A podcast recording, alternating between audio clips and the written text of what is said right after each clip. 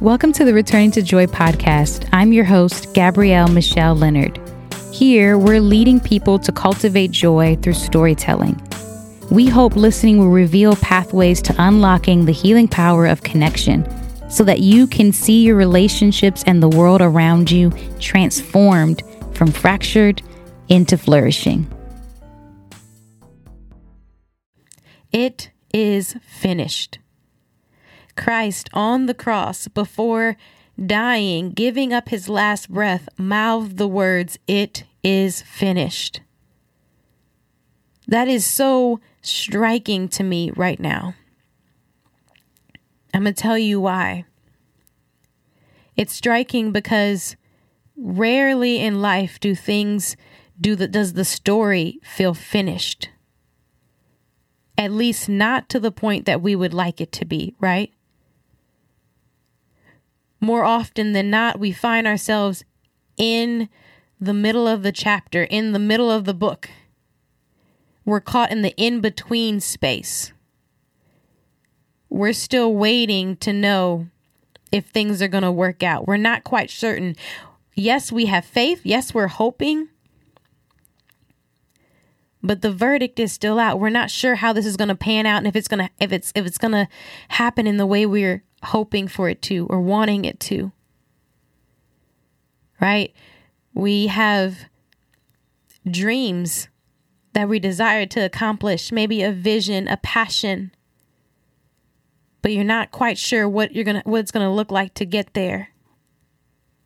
There's loved ones that you care about. I'm even thinking about people in my life who you're seeing the heartache you're seeing their struggle and their wrestle. And and you're not quite sure how the story's going to finish, what's going to look like. But what is certain and true is the story is not done right now. We often are in the territory of being in the middle, being in the waiting, being on the journey. And so when Christ says something like, it is finished, man, that is going up against everything that feels natural and more, um, it's coming up against what feels more normative for our space as humans. It rarely all feels finished. So it's just an interesting thing for me if that in and of itself points to the reality of how much of this walk of trusting God is just that it is a walk of trusting Him and holding in faith, clinging to His words and trusting for them to be true because it is not natural. It is not natural. But I want to share with you um, some stories of some things, a, a story of something that just recently even happened that I think will bring encouragement. I know it will to you. I, um, my dad and I have been on this beautiful journey, um, of of just continuing our relationship has just been I've I've personally just have felt so full by the relationship with my father and that's been a long journey and process to be um, at this place of um, not just acceptance in regards to where he's at, but just uh, my eyes are seeing things that I've prayed for 10 years ago, 15 years ago. I remember 10 years ago, my eyes couldn't even see or wrap them, I couldn't wrap my mind around what an answered prayer would look like for my father. I knew things that needed to change in his life or I wanted to change in his life or I knew and I knew things that I wanted to be different about our relationship and about the relationships in our family even as a whole. But I did not know I my eyes couldn't even imagine. I hadn't imagined yet what it would look like to begin to see the fruit of my my father's heart being transformed by the Lord. He always had a love for God, but just to be able to, for him to be able to experience, even for himself, the healing that was needed in his life. And recently, my dad said something to me that really struck me.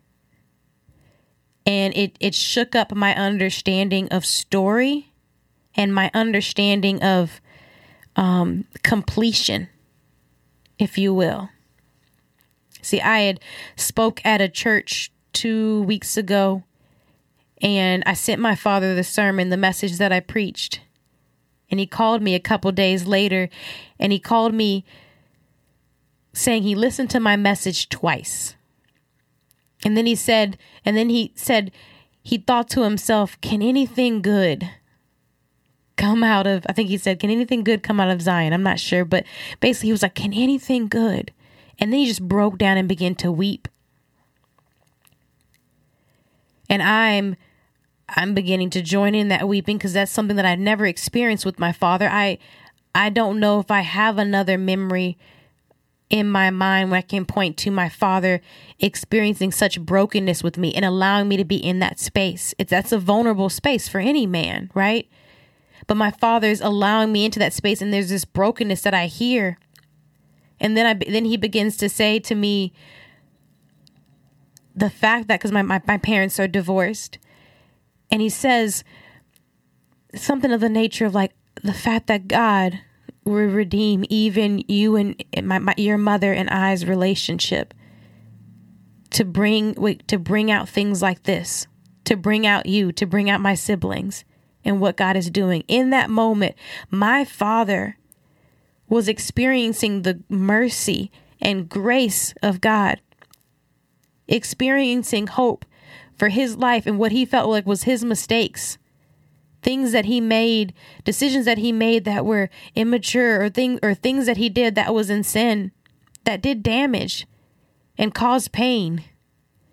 In that moment i was hearing my father in brokenness and weeping. I was hearing the lord connect a dot for him.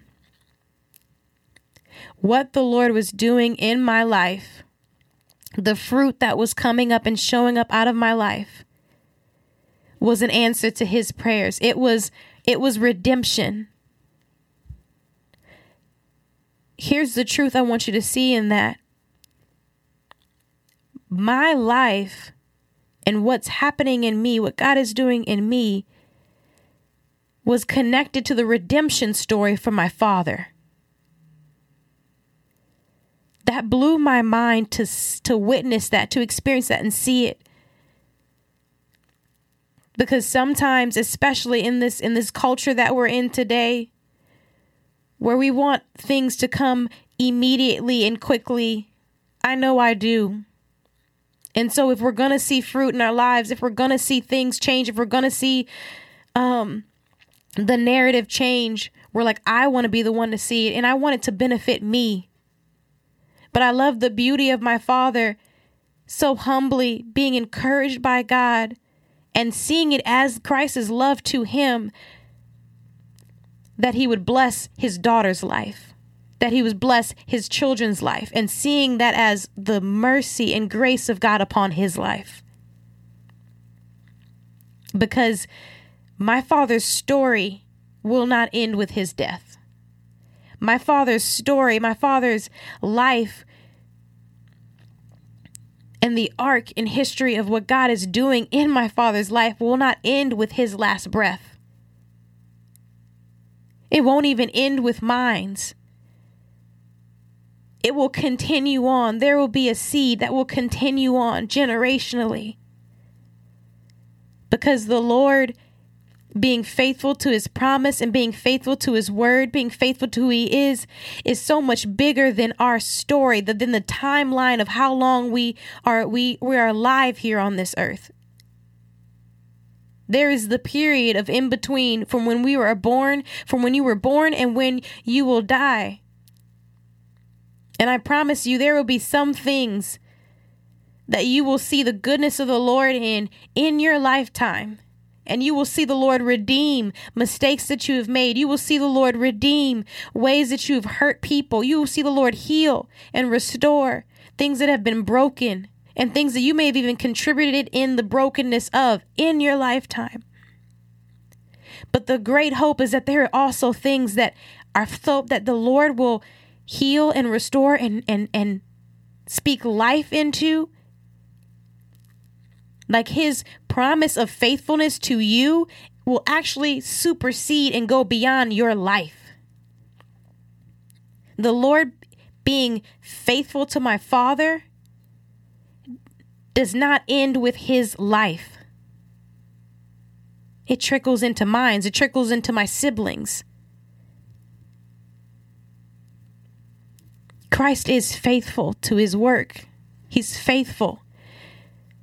But that concept and that I don't even really expect for it to fully hit for those who are listening and it's it's I don't know if I fully get it for myself.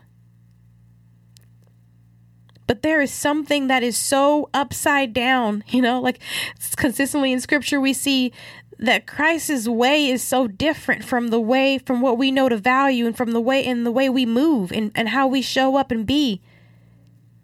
It's better though. It's better. I'm challenged. I'm challenged by the necessity to see the Lord as God of the generations. To see God as the God of the generations and not just the God of my timeline and my story. There's a reason why he was called consistently when when when the people of God when Israel was referring to him in the Old Testament you'd consistently hear the God of of Abraham, Isaac and Jacob. I think we miss something in not understanding that concept of the the history of God that goes so far beyond us. It goes beyond our nearest ancestor. It goes on for generations beyond what we're able to conceive.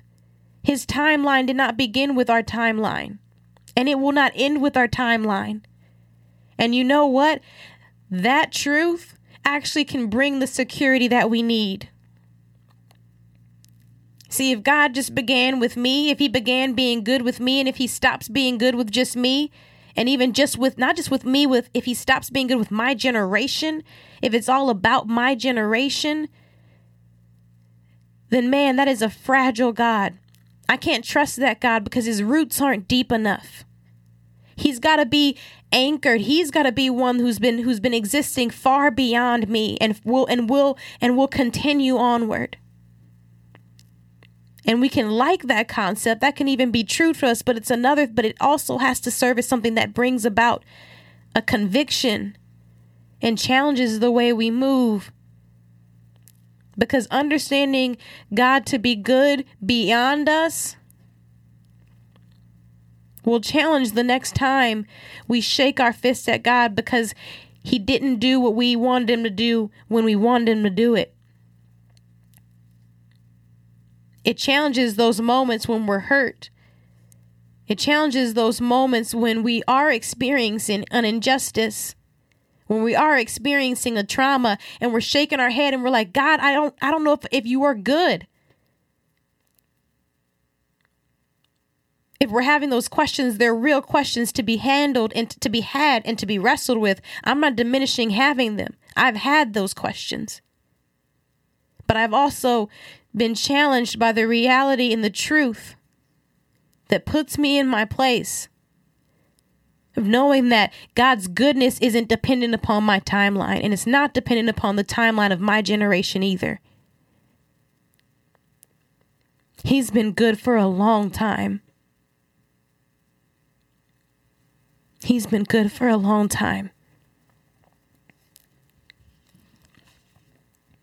In John chapter 1, just want to point out something this you can see this beautifully in John chapter 1, but I want to point make make a notice of something before I wrap up this episode.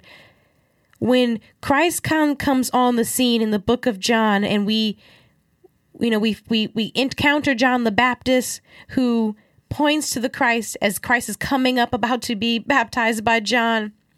And John says, "Behold, You know, behold the lamb who takes away the sins of the world. Like John is is in awe and magnifying the name of God and he is and he is declaring who God is before the people that are there. And I have heard that so many times and I know you had to have heard it too, but I just want to place I just want to place that story for you real quick. I want to give you some context. I want to make that more that's that moment more impactful for you. Because you may not recognize that when Jesus comes on the scene in the Gospels, in this moment where you have this crowd gathered and they're gathered around John, and can you picture it? Jesus is walking up, and John stops everything and yells out, Behold, the Lamb of God who takes away the sins of the world. I need you to get what's what's happening here in this moment. They have not heard from God in hundreds of years. I can't remember the exact timeline in the sense of how many hundreds of years, maybe three to 400 years. But in the same way that God had seemingly gone silent while Israel was subjected to 400 years of slavery in Egypt, that's that had happened again. And it had been a minute. It had been a hot minute, generations since people had heard from God. Okay? So anything that was happening in that period of time before Jesus comes on the scene, it was simply that's why we have this this, this book called the Talmud.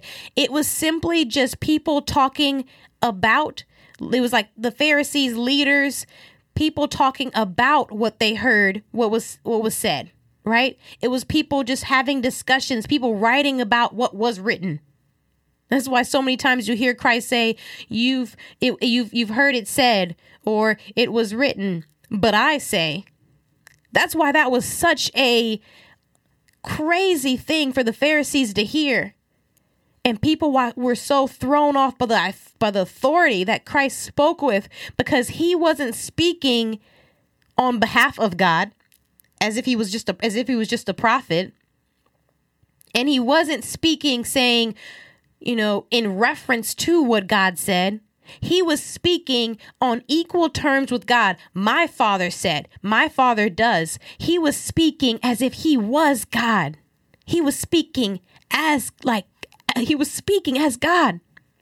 That's what was so just stirred up people into anger or people into following him. And like whoa the authority that's why they kept saying the authority by which he speaks because he, this is not a man speaking about god. This is a man speaking with the same authority as god himself.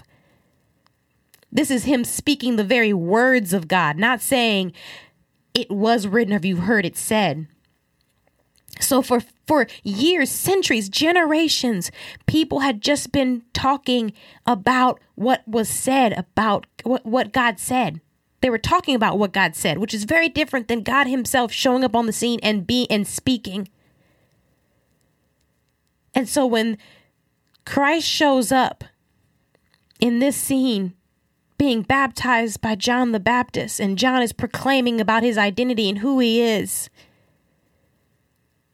the people that were present would have been in such awe. And there would have been such a this sense of release of like, what? We have longed for this for generations. Generations. And I don't have any pretty way with a bow to tie this up. This was just on my heart. I'm still still wrestling with it. But it's basically just this concept of like, man, we are not the only ones. You are not the only one who has a longing within the depths of your soul. If you're waiting to see the goodness of God, if you're waiting for the Lord to answer and for the Lord to be his promise to you, if you're waiting upon the Lord, you are not alone in that wait generations before you have waited. Shoot, some have waited, some generations, some people, there's been sometimes three and four hundred years without seemingly a word from the Lord. I'm thankful that we're not in that period. But I know collectively as a body, collectively as a whole, and as individuals, we still long and wait. Sometimes it feels as if He is silent and not speaking. But I just want to encourage you in this episode, but that the Lord is still good. That the story of God's goodness will continue. He will show up. He will be the answer. He is the answer. And according to Christ, it is finished. And sometimes we just have to trust and take Him at His word that it is.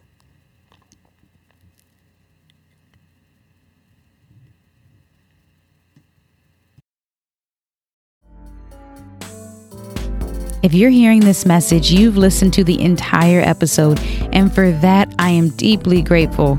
I hope this episode resonated with you, and if it did, help us out by sharing this episode and leaving a review on Apple Podcasts and Spotify. Most importantly, reach out to let me know how you're engaging with this episode and what topics you'd like to see covered in the future. You can connect with us on social media or get in touch with me directly at Gabrielle at returningtojoy.com to share your heart. I'll see you in two weeks for a new episode.